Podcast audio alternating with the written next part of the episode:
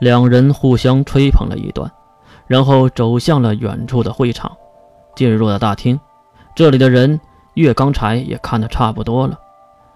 可以放开我了。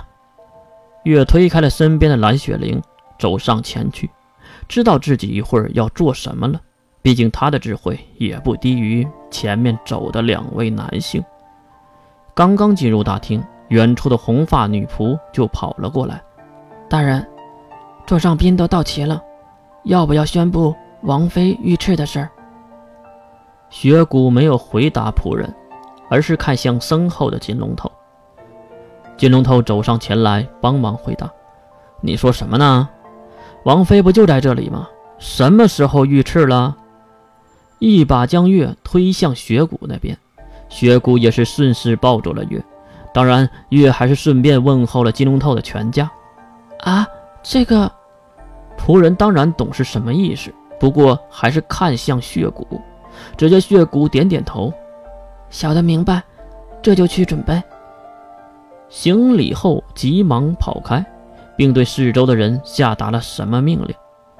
会场瞬间就热闹了起来，午夜笙歌响彻不断。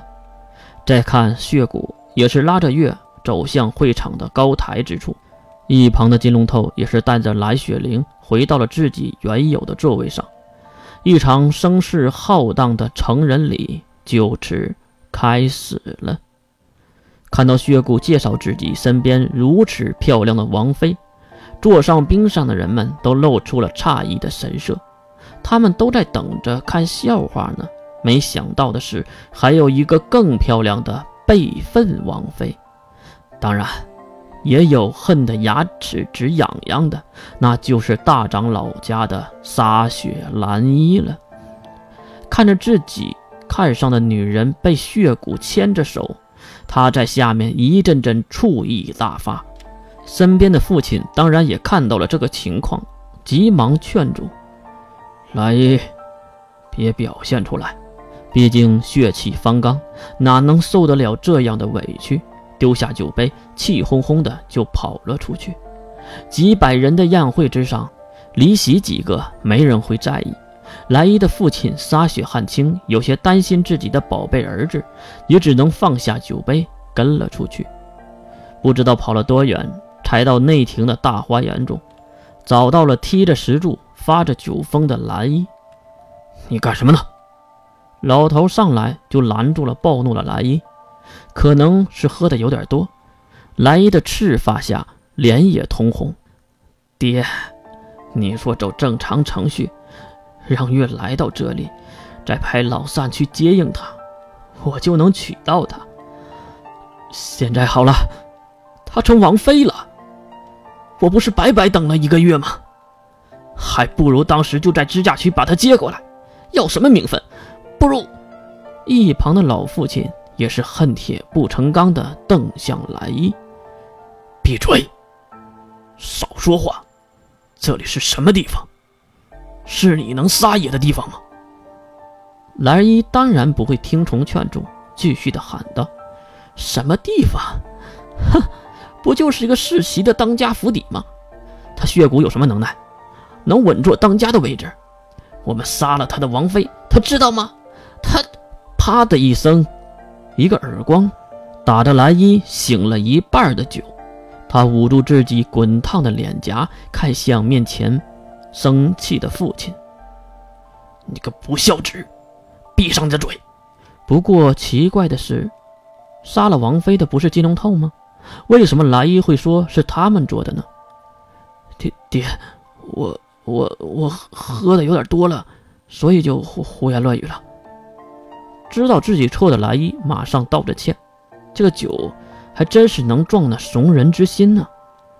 我和你说了多少次了，血族能在8大一族中耸立不倒，就是因为这血骨王子殿下，他的庇佑。王子已经做了几万年的当家了，还容不得我们去怀疑，懂吗？蓝衣点了点头。懂，我懂了，爹。走，回去。父子离开花园，走回了会场。此时会场中赤发的司仪正慷慨激昂地讲着什么。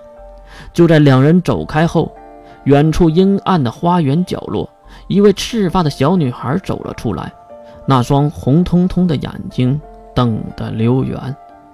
话分两头，也不知道过了多久，这个成人礼也算终于礼成了。在一旁当着挂件的月早就跑掉了，也不知道什么时候就在后厨蹲在角落偷吃罐头呢。小主，一声女孩的轻语，月丢掉罐头看向门口。怎么了，沙生石？只见沙生石走了过来，并说了刚才在花园中看到的一切关于大长老复旨的事。月舔了舔手上的肉渣，去通知护神主，还有梅龙和盘虎。是，小主。一道血光，杀生石原地消失。月也是站起身，摇摇晃晃地走出了厨房。可能他自己不知道，刚才喝的果汁里是有酒精的。我操，这头怎么这么晕啊？没走多远，月就被两个长相相同的萝莉拦了下来。哎，只见对方连忙上前搀住了蹒跚的月。王妃大人，你没事吧？而王妃月呢，已经被酒精麻痹，有点不省人事了。至于月拿回意识，那已经是第二天早上的事儿了。